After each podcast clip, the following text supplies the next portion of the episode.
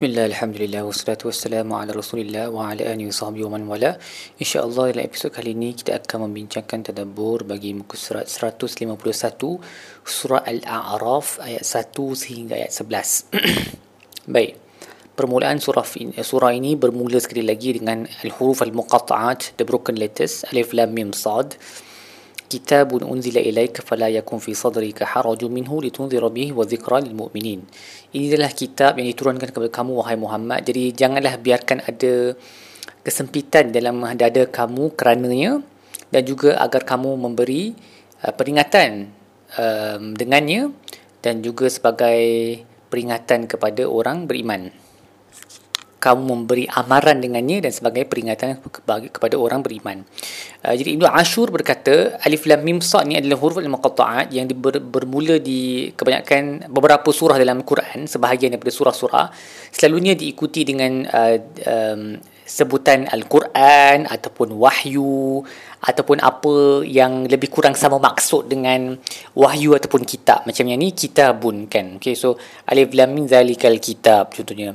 So dia ada sebutan yang datang ayat yang datang selepas huruf muqatta'ah ni selalunya dia ada kaitan dengan wahyu. Dan um, tujuannya adalah untuk memberitahu ataupun um, mencabar orang Quraisy musyrikun dengan cabaran yang paling hebat sekali untuk mendatangkan satu kitab seperti Al-Quran kerana Al-Quran dia ditulis ataupun uh, dibaca dengan um, kitab-kitab yang asasnya adalah uh, maaf dia dibaca dengan huruf-huruf yang asasnya adalah huruf hijaiyah yang mereka sendiri tahu yang mereka bahasakan dalam yang mereka sebut dalam pertuturan dalam bahasa mereka kan yang mereka bercakap dengannya menulis dengannya.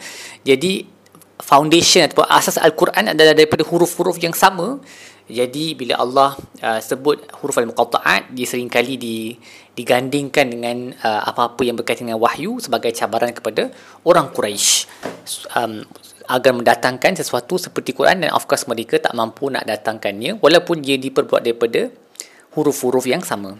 Ayat ini juga um, uh, ayat yang selepasnya kitabun unzila ilaika uh, ini adalah kitab yang turunkan ke, ke, ke, kepada kamu. Maka janganlah jadikan dalam hati kamu dan ada kamu apa-apa kesempitan kesusahan daripadanya. Maksudnya bila kita baca Quran ni kita tak patut rasa susah ataupun sempit dengan hukum hakam yang terkandung di dalamnya. Itu bukan tujuan Al-Quran diturunkan.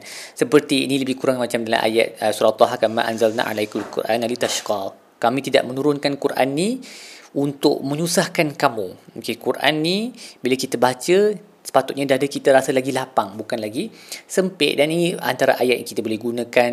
Contohnya bila kita um, mengajarkan cikgu al-Quran mengajar al-Quran dalam kelas dia boleh gunakan ayat ni untuk menggalakkan murid-murid untuk sama-sama membaca al-Quran Uh, bila sedang dalam dalam apa situasi learning environment contohnya dia suruh seorang murid okey kamu tolong baca ayat ni tapi mungkin murid tu takut kan jadi sebelum bermula kelas tu boleh sama-sama baca ayat ni supaya ketakutan daripada hati mereka pun hilanglah uh, dalam pada mereka faham maksudnya iaitu sama-sama kita belajar tak perlu takut dalam hal al-Quran ni kerana al-Quran diturunkan bukan untuk mencipta apa-apa kesempitan ataupun um, ketakutan di dalam di dalam jiwa kita Seterusnya bagi ayat ittabi'u ma unzila ilaikum min rabbikum wa la tattabi'u min dunihi awliya.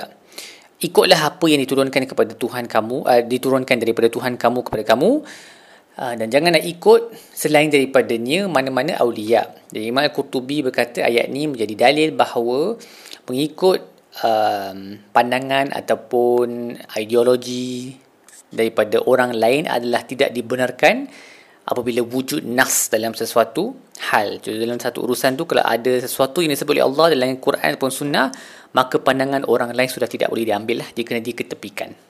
Kena ambil yang Quran dan sunnah sebut tu. Seterusnya bagi ayat falanas alana allazina ursila ilaihim walanas alana almursalin um, kami akan bertanya kepada mereka yang telah dihantar rasul ataupun message dan juga kami akan bertanya para rasul yang telah dihantar. Ni pada hari kiamat lah. Allah akan Allah kata Allah akan bertanya umat-umat yang telah dihantar tentang rasul mereka. Dan rasul-rasul itu sendiri pun akan ditanya juga. Dan kita ada conversation ini kan pertanyaan ini dalam surah-surah lain. Uh, contohnya surah-surah Al-Maidah dan sebagainya. Kita pernah pernah sebut sebelum ni kan kita kena belajar sebelum ni apabila Allah bertanya kepada Nabi Isa adakah kamu telah menyuruh umat kamu mengambil dirimu dan ibumu sebagai Tuhan? Contohnya okey uh, Ibnu Taimiyah berkata ayat ni um, kita belajar satu prinsip ahlul ilm maksudnya para ulama ahlul kitab dan sunnah mereka telah bersepakat bahawa semua insan selain daripada selain daripada Nabi SAW semua insan boleh diambil katanya ataupun boleh ditolak. Hanya Nabi SAW sahaja perlu diambil semua kata-katanya yang berkaitan dengan apa yang dibawakan dari segi syariah ni dan wajib membenarkannya kerana dia maksum. Allazi yantiqu la yantiqu 'anil hawa in huwa illa wahyun yuha. Kerana dia menyebut dia tidak menyebut berdasarkan hawa nafsunya dia hanya menyebut apa yang diwahyukan kepadanya dalam urusan agama. Dan manusia pada hari tersebut akan ditanya tentang apa yang Nabi telah bawakan pada hari kiamat. Dan Ibnu Taimiyah membaca ayat ni. Maksudnya di sini kita bila kita nak ikut siapa-siapa pun pada hari kiamat Allah tak akan tanya kat kita yang awak punya syekh ni awak ikut tak apa yang syekh awak buat? Okey tak ada. Allah akan tanya awak ikut tak apa yang nabi buat? Bila Nabi hantar dia bagi tak mesej kita semua of course akan kata memang Nabi dah sampaikan mesej dengan sempurna dan ini satu benda yang memang berlaku secara of course sekarang kita tak nampak Nabi lah tapi semua uh, kitab-kitab dah sampai kat tangan kita kan. Tapi of course pada hujah uh, haji terakhir Nabi SAW Nabi bertanya kepada para hujaj adakah aku telah sampaikan mesej dan mereka semua kata kami bersaksi ya Rasulullah. Engkau telah engkau telah sampaikan mesej dari Nabi berkata Allahumma syhad Allahumma syhad ya Allah kau bersaksilah bahawa aku telah sampaikan mesej ini jadi Allah akan tanya kita pada hari kiamat tentang Nabi SAW. Allah tak akan tanya pasal syekh-syekh selain daripada Nabi SAW ataupun mana-mana imam. Jadi bila kita nak ikut, pastikanlah kita ikut kita bertaklid sekalipun pastikan taklid kita tu adalah berdasarkan kepada orang yang sudah pun cuba sedaya upaya untuk mengikut, mengikut kitab dan sunnah. Jangan ikut sebarang syekh sebab Allah tak kisah pasal mana-mana syekh. Allah hanya kisah pasal Rasul yang telah dihantarnya ke dunia dan kita akan ditanya pasal Rasul tersebut iaitu Nabi Muhammad SAW sama ada kita telah mengikutnya ataupun kita tidak mengikutnya Kemudian bagi ayat wal waznu yawma idzinil haqq faman saqulat mawazinuhu faulaika humul muflihun. Um, mizan timbangan pada hari tersebut adalah dengan kebenaran. Siapa yang berat um, timbangannya maka dia orang yang berjaya. Uh, Imam Al-Qasami bertanya jika ditanyakan oleh mana-mana orang tidakkah Allah sudah pun tahu dia punya kadar amal seorang hamba? Tidakkah dia dah tahu um, dalam dirinya dalam zatnya sendiri seorang hamba tu baik ni lagi banyak ke buruk yang lagi banyak ke lagi banyak ke apa hikmah perlu ada mizan tu? Jadi jawapannya adalah ada hikmah iaitu penzahiran keadilan. Kerana Allah Subhanahu Wa Taala tidak Uh, menzalimi sesiapa dan perlu tu benda tu perlu diperlihatkan kepada manusia pada hari tersebut. Dan apabila buat mizan tu orang tak ada hujah lah sebab dia akan nampak betul-betul depan mata dia semua kebaikan diletak pada satu bahagian semua keburukan diletak pada satu bahagian. Jadi they have no um, they have no excuse. Mereka tak terhujah sebab memang Allah tunjuk depan mata macam mana keputusan itu um, di, diberikan sama ada mereka masuk neraka ataupun masuk syurga. Jadi yang ini kita belajar jugalah bahawa justice uh, needs not only to be done but it, it needs to be seen to be done as well. Maksudnya kita kena bila kita buat sesuatu sebagai manusia pun kita bukan sahaja perlu berlaku adil. Benda tu perlu nampak adil. Kita kena lakukan proses tu supaya orang boleh nampak keadilan telah pun tercapai. Uh, walaupun contohnya kalau kita tahu seseorang tu jahat kan kita tahu ada kita nampak depan kita hakim kita nampak depan mata sendiri kejahatan dia. Tapi untuk hukum dia tu sebaik-baiknya adalah ikut proses kehakiman yang sebenar supaya boleh nampak proses tu tak ada apa-apa uh, kecelaruan dan dia memang mengikut. Orang boleh nampak lah keadilan tu terhasil bukan sebab hakim tu sendiri punya opinion tapi memang ada bukti-bukti yang menunjukkan bahawa orang tu bersalah Seterusnya bagi ayat walaqad khalaqnakum thumma sawwarnakum thumma qulna lil malaikati isjudu li adam fasajadu illa iblis. Uh, kami telah menciptakan kamu kemudian membentukkan kamu kemudian kami telah berkata kepada Nabi Adam sujudlah kepada uh, kami berkata kepada para malaikat sujudlah kepada Adam dan mereka semua sujud kecuali iblis. Um, Allah dalam ayat ni so Ibnu Imam Ibnu Katsir berkata Allah sedang merujuk kepada kita semua uh, Bani Adam dengan makam yang mulia bapa kita Adam sendiri. Sebab Allah menggunakan kata yang plural kan walaqad khalaqnakum. Kami telah menciptakan kamu semua dan me, me, apa um, um, membentuk kamu semua dengan bentuk yang sebaik-baiknya. Kemudian kami berkata kepada malaikat sujudlah kepada Adam. Waktu tu kita belum diwujudkan lagi kan. Kita belum wujud dalam bentuk yang fizikal. Tapi Allah menggunakan kata jamak untuk menunjuk untuk mengingatkan kita bahawa kita memang bila malaikat disuruh sujud kepada Adam tu dia by def, dia automatically maksud dia sujud kepada seluruh manusia juga.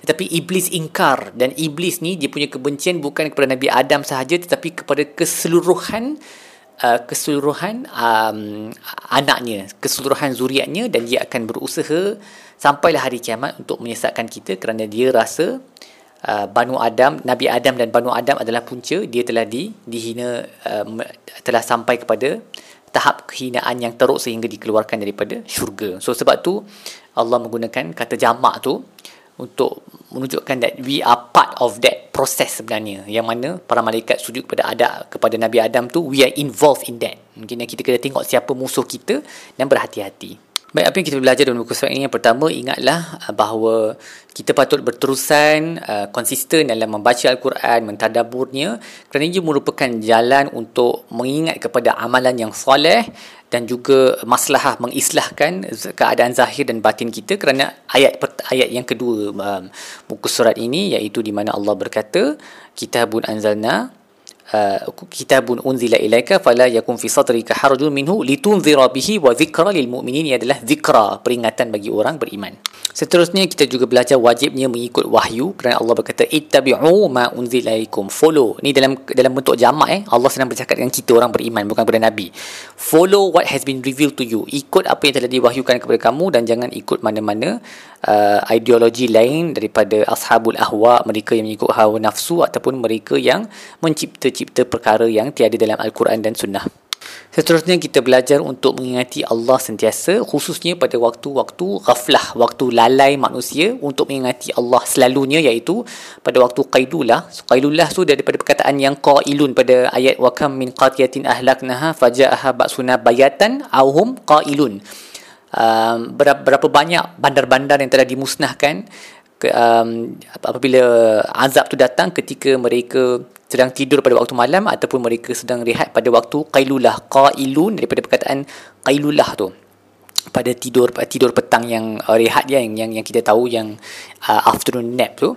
So itu adalah waktu yang selalunya orang lupa kepada Allah. Jadi kalau kita boleh kita cubalah untuk mengingati Allah pada uh, waktu tersebut bercanggah dengan uh, adat kebanyakan orang lain Baik, setakat itu saya tadabur kita bagi muka surat ini. InsyaAllah kita akan sambung dengan episod-episod yang lain. Wassalamualaikum warahmatullahi wabarakatuh. Alhamdulillah. Rabbil alamin.